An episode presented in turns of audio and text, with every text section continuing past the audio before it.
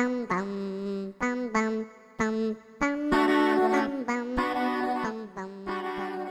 привет! Это подкаст «У меня лапки», и он про питомцев и нас, людей, которые их любят. С вами его ведущая Инга Сметанина. Мы с моей собакой Мирой живем в Ясенево и часто на прогулке общаемся с другими собачниками. Многие из них занимаются с кинологами, индивидуально или в небольших группах. Потом они обмениваются впечатлениями об обучении и хвастаются успехами своих любимцев. Это здорово. Но бывает и по-другому. Как вы знаете, я волонтер в приюте для животных, и поэтому иногда мне приходится встречать людей, которые хотят избавиться от своего питомца. У некоторых на это есть весомые причины, какие-то проблемы в поведении собаки. Людям иногда бывает и этого достаточно. Ну, например, собака грызет обувь. И знаете что? Ее хозяева даже не пробовали обращаться к специалистам, кинологам или зоопсихологам, чтобы попробовать решить эти проблемы. Кто-то считает это бессмысленным занятием, кто-то дорогим удовольствием, а некоторые вообще не знают, что есть такая замечательная профессия. Сегодня у нас в гостях Настя Бабкова, специалистка по коррекции поведения собак. Настя создала просветительский проект о собаках, который называется «Бо-Бик». А еще она написала две книги, которые стали бестселлерами. Называются они «Гладь, люби, хвали». Настя поможет нам разобраться в том числе и в таких вопросах, чем кинолог отличается от зоопсихолога, когда нужны эти специалисты, нужна ли дрессировка нормальной собаки, и расскажет, я надеюсь, какие-то интересные истории своей практики. Настя, привет! Привет! Очень рады, спасибо, что присоединились к нам. Настя, давай сначала разберемся в терминологии. Вот насколько я знаю в общих чертах, кинолог – это специалист по воспитанию собак, а зоопсихолог занимается психологией и поведением животных. А есть же еще дрессировщики, специалисты по коррекции поведения. Когда и кому нужно обращаться сознательному владельцу собаки, вот чтобы не запутаться? Ну, вообще, кинологом обычно называют любого человека, который хоть какое-то отношение имеет к собакам. И вот это как вот доктор. То есть он может лечить и руку, понятие. и ногу, и зуб.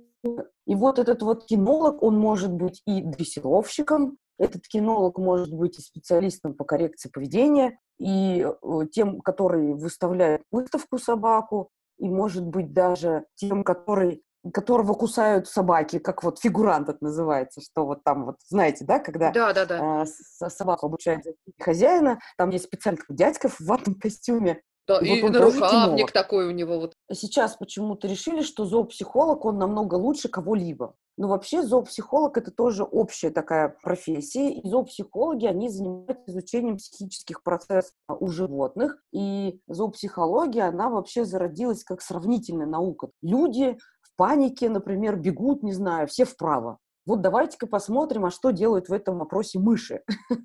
Мышам, значит, строят лабиринт, вправо там, я не знаю, сыр, слева сыра нет, и давайте-ка вот мы посмотрим, напугаем мышь, и мышь куда побежит. И вот э, зоопсихологи занимаются вот такими вещами. Конечно, есть зоопсихологи практики, которые занимаются не только наблюдением за мышами, коровами и кем-либо вообще еще, но и могут параллельно быть кинологом. В теории кинологи, зоопсихологи существуют, но в- э, на практике их крайне мало. И надо 150 раз проверить, что человек имеет в виду, когда он пишет, что он зоопсихолог. кинолог, зоопсихолог. В любом случае, это же не просто человек, да, который вот решил, что я люблю вот собак, хочу вот ими заниматься. То есть это в любом случае человек, прошедший некое обучение, то есть человек, получивший профессию. В России э, есть э, пара заведений, которые учат на кинолога, но чаще всего это означает, что учат на кинолога, который будет э, со своей собакой, например, в аэропорту искать взрывчатку. Или кинолог, который будет работать в питомнике полицейских собак и иногда с этой собакой патрулировать улицу. Вот именно чтобы кинология была такая э, применимая к собакам домашним обыкновенных, а- она бывает больше из самообучения и практики. Ну, то есть, если мы говорим про меня конкретно, Мгм. то я не получала кинологического образования, то есть у меня нет нигде какой-то корочки, где было бы написано кинолог. Я училась, во-первых, сначала в первом институте на зооинженера. Это касается вообще, в принципе, всех животных и физиологии, чего только там не было. А потом, когда я уже поняла, что мне что-то там не хватает в этой жизни, я пошла учиться на психолога, человеческого, потому что психические процессы у собак, они с людьми похожи. Понятно, что с собакой нельзя поговорить об этом, да, как мы любим, давайте поговорим об этом. Но э, вот если сравнивать вообще детей и собак, то у них психические процессы очень-очень схожи. Ну и, в принципе, когда, мы рабо- когда я работаю с собакой, я работаю на самом деле с человеком, потому что у собаки есть хозяин, и хозяин должен делать что-то там или не делать что-то там. Поэтому психология мне нужна была очень. И на тот момент, когда я пошла учиться вот на, псих... на психолога, не было, опять же, никаких вот курсов или, ну, хоть чего-нибудь, чтобы было применимо а, конкретно домашним собак. Потому что никакой системы не было, приходилось искать по крупицам просто в интернете, в книгах и где только не искать. Сейчас надо сказать, что появились уже люди, которые э, в интернете преподают какие-то там курсы специалистов поведения собак или там зоопсихологов. Именно уже такой как-то концентрат знаний, когда уже все обработано до нас. Можно достаточно быстро на самом деле разобраться, в что там у собаки. Но очень большое значение имеет практика.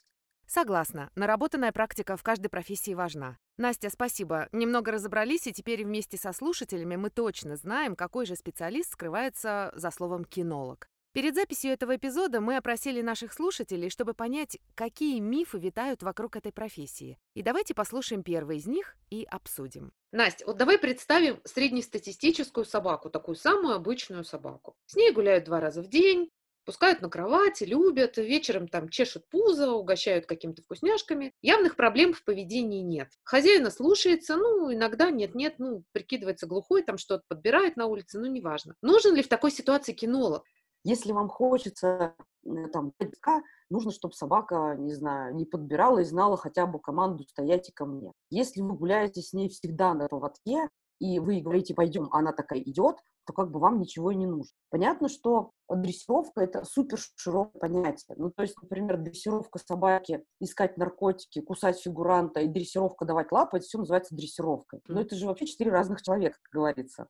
Можно дрессировку разделить условно на команды, какие-то просьбы, трюки и воспитание команды — это такое вот армия, такая солдафонство. Если мы сказали собаке стоять, она должна остановиться, вот окопаться просто в землю, в землю лапами зарыться и вот стоять, пока ее не отпустят. Это нужно для безопасности собаки, если она гуляет без поводка в городе, чтобы она это знала. Ну и то же самое, если мы сказали там ко мне, она в полете за кошку развернулась и прибежала. Вот это команда. Это достаточно такая дрессировка серьезная, надо же прям кучу этапов пройти, и чаще всего вот для этого нужен кинолог, инструктор, который вот научит нас учить нашу собаку. Если мы говорим про трюки, это такое дай лапу, сделай зайку, э, умри, и вот это все. Трюки, они нужны развлечь себя, развлечь собаку. В принципе, этим интересно заниматься, и это такое ментальное развитие собаки. Но трюки в жизни, они совершенно не нужны, но только бабушку порадовать. Что вот у меня собака воспитана, лапу дает к трюкам никаких нет требований. Ну, типа, мы, например, сидим с собакой там на скамейке и говорим, собака, дай-ка мне лапу. А собака говорит, подожди, вот там вот гулька идет, мне сейчас не до лапы. Ну и прекрасненько, не нужна мне твоя лапа, ну как бы никто от этого не умрет. Есть воспитание. Воспитание на самом деле это обучение собаки делать что-то дополнительно команд. Ну, например, мы приходим домой, собака садится у двери и ждет, когда я помоет лапу. Мы ничего не говорим, она просто обучена тому, что вот мы заходим домой, и мы не можем пройти дальше, вскакать по диванам, потому что надо сидеть. Ну, вот такой порядок здесь у нас. Или там лапу помыли тебе, нельзя выпрыгивать из э, ванной, и нужно сначала стоять, подождать, когда тебе лапы эти выйдут. Есть еще просьбы. Просьбы – это когда мы говорим, иди сюда, собака. И собака такая идет, потому что ей сейчас дадут шкурку от сосисочки. Мы говорим, пойдем вот в эту сторону. Она такая, окей, пойдем в эту сторону. Просьба, она такая, она не сразу выполняется. Иногда собака может сказать, ой, да что-то неохота. Мы говорим, ну да ладно, иди сюда, ладно, понюхаю по, по пути вот этот вот куст, а потом приду. Все прекрасно. Все это может называться дрессировкой. Владельцы, у которых есть собаки, они осознанно или неосознанно собаку дрессируют, потому что собака в течение жизни чему-то учится. Она учится тому, что у папки попрошайничать бесполезно, он как бы никогда не даст ничего со стола, и даже можно не отсвечивать, и даже на кухню не приходить.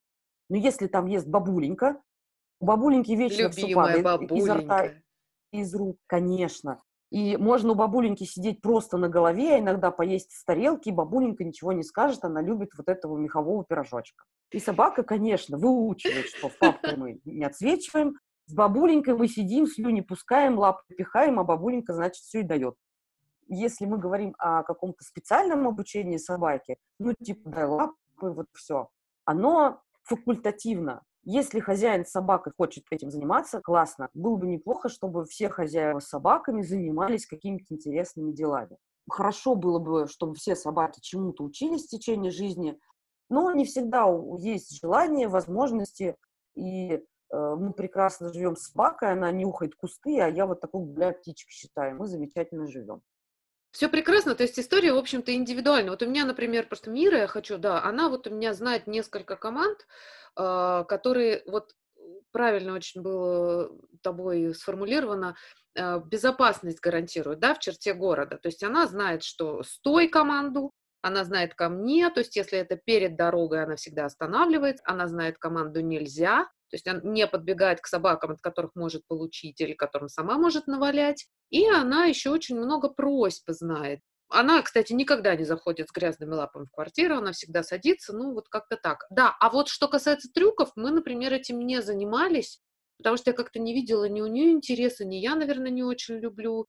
А вот скажи, пожалуйста, завершающий, скажем так, вот э, этот миф, а вот в твоей практике самое большое количество команд или, может быть, самые экзотические команды, вот, которые встречались с твоими учениками? У меня был Петр, вот до недавнего времени у меня был Петр, он, э, к сожалению, умер, ему было 15 лет, и с ним я всю жизнь какие-то трюки учила, мне было интересно. Он их знал столько, что я там после 50 устала записывать. Ого! И как бы, ну и ладно. Он знает и прекрасненько. Он там и в кино снимался, и все такое таланта, наверное, зависит, да, такого индивидуального таланта, может быть. Все-таки собаки, наверное, как и люди, кто-то более способный, кто-то менее, кто-то, может быть, прям вот любит трюки различные. Ну, тут это даже не талант, а может быть порода. Чарки, они очень любят сотрудничать с человеком, им вот только хлебом не дай вот что-нибудь выполнить. Либо это собака, которая вот со щенка самого там с ним занимались, учили тому, что взаимодействовать с человеком это прикольно. Потому что вот сейчас у меня есть собака, Ледуська. Ледуську подобрали взрослые волонтеры, и потом Ледуську мы с забрали. И Ледуська, она не понимает, что такое учить трюки. Она очень нервничает, она вообще поесть любит, но когда она думает, что за еду нужно не просто дать лапу, например, да, а что-то другое сделать, что я не знаю, я волнуюсь и ухожу. Ей тяжело дается вот такое вот обучение именно взаимодействию с человеком. Давай вернемся к мифам, которые витают вокруг кинологии и в целом вокруг процесса обучения собаки. В общем, команды, которые мне, в принципе, э, понравились и которые я слышала от э, владельцев, когда собаку укладывают там на стол для каких-то процедур, ну там, не знаю, ранку обработать, глазки закапать или там еще что-то, это называется пытошное. Пойдем в пытошную. Как можно было вообще придумать это слово? И собака, главное, прекрасно знает. Говорит, так, все, пытошная. Она такая раз на бочок, ну, делайте все, что нужно, я потерплю. И еще мне ужасно понравилось э, команда, которая называется «Совесть». Совесть. Это надо мне выучить. По этой команде собака должна была убрать лапы с человека. Ну, то есть собака маленькая, в принципе, ей лапы можно было ставить на людей, чтобы ее там почесали за ушком. Но если нужно перестать было это делать, то собаки говорили, так, все, совесть. Ну, типа, совесть имей, собака. И она убирала лапы. Прелесть. Здорово. Получается, что иногда хозяин может вполне справиться без кинолога, но в некоторых случаях самодеятельность только ухудшает ситуацию. Это, кстати, очень интересно. С одной стороны, нельзя быть специалистом во всем, и не всегда позиция «я сам правильная». Но если говорить о воспитании собаки, корректировке ее поведения, а, может действительно справиться самому, прочитав, например, вот э, твою книгу, Настя, и, или изучив материалы в блоге.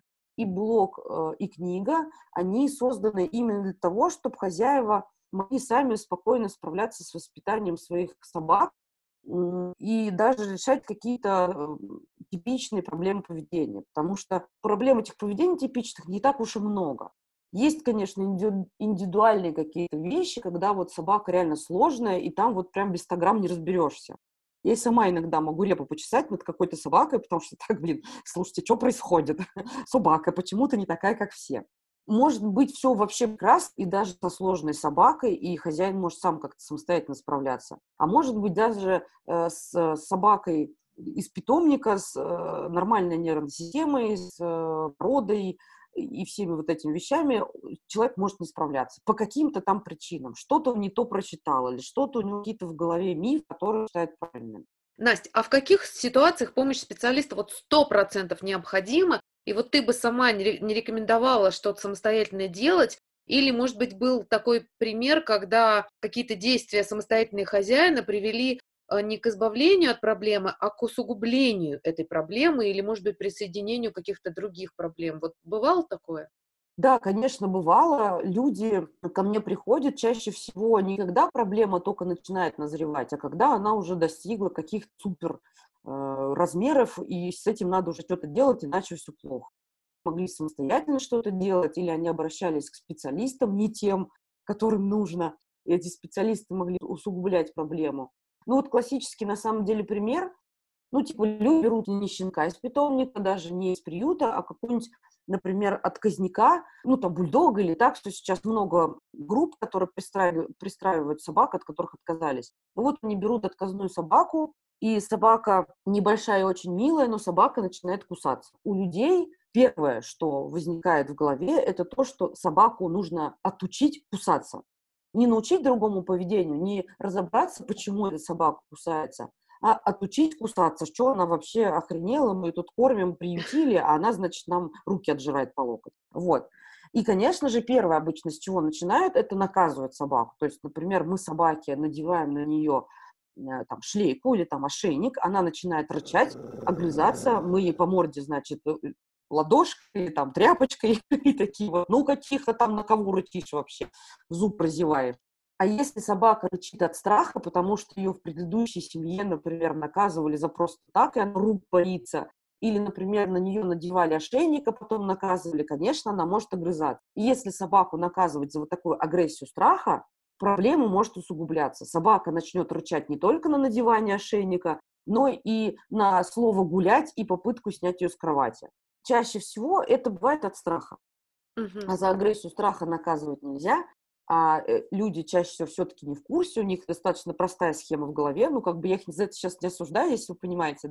Все, конечно, еще сильнее ухудшается, и тут уже два варианта, да, либо собаку опять передают в другие руки, говорят, слушайте, мы не справились, ей нужен более жесткий хозяин, например, а, либо человек не оставляет попытки и уже начинает копать дальше и дальше, потому что ко мне приходили иногда там после пяти специалистов, и которые что-то предлагали, все становилось хуже, и в итоге они приходили ко мне уже с каким-то апокалипсисом вместо собаки. Люди, которые пытаются самостоятельно решить проблему, они могут и накосячить, и накосячить крупно. Но это не всегда так. Интуитивно людям чаще всего понятно, что собака там имеет в виду. Боится она, дизит ли она, или просто не обучена, или еще что-то в этом роде. Они пытаются как-то эту проблему решать, пытаются применять разные методы, и что-то да срабатывает. Ну и прекрасненько. Вот и живем дальше, все решилось.